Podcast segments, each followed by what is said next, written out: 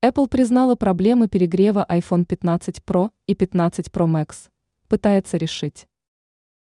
Представители компании Apple отреагировали на жалобы пользователей на модели iPhone 15 Pro и 15 Pro Max. В основном они касались перегрева устройства. Есть и другие упущения. Инженеры Apple сообщают, что проблемы устройства связаны с iOS 17, сообщает Forbes. Кроме того, портит статистику стороннее приложение, в том числе Юба.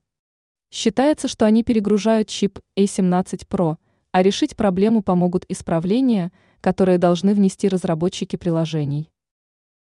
Причина перегрева. Главной причиной, из-за которой перегреваются iPhone 15 Pro и 15 Pro Max, является высокая фоновая активность. Изменения фиксируются в течение нескольких первых дней после настройки либо восстановления устройства. Еще одна ошибка – работа iOS 17.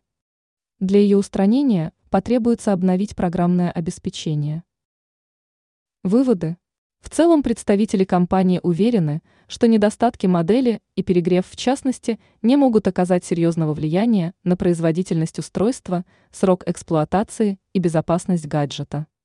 Выявленные недостатки будут учтены и включены в iOS 17,1 и даже в будущее обновление iOS 17,0.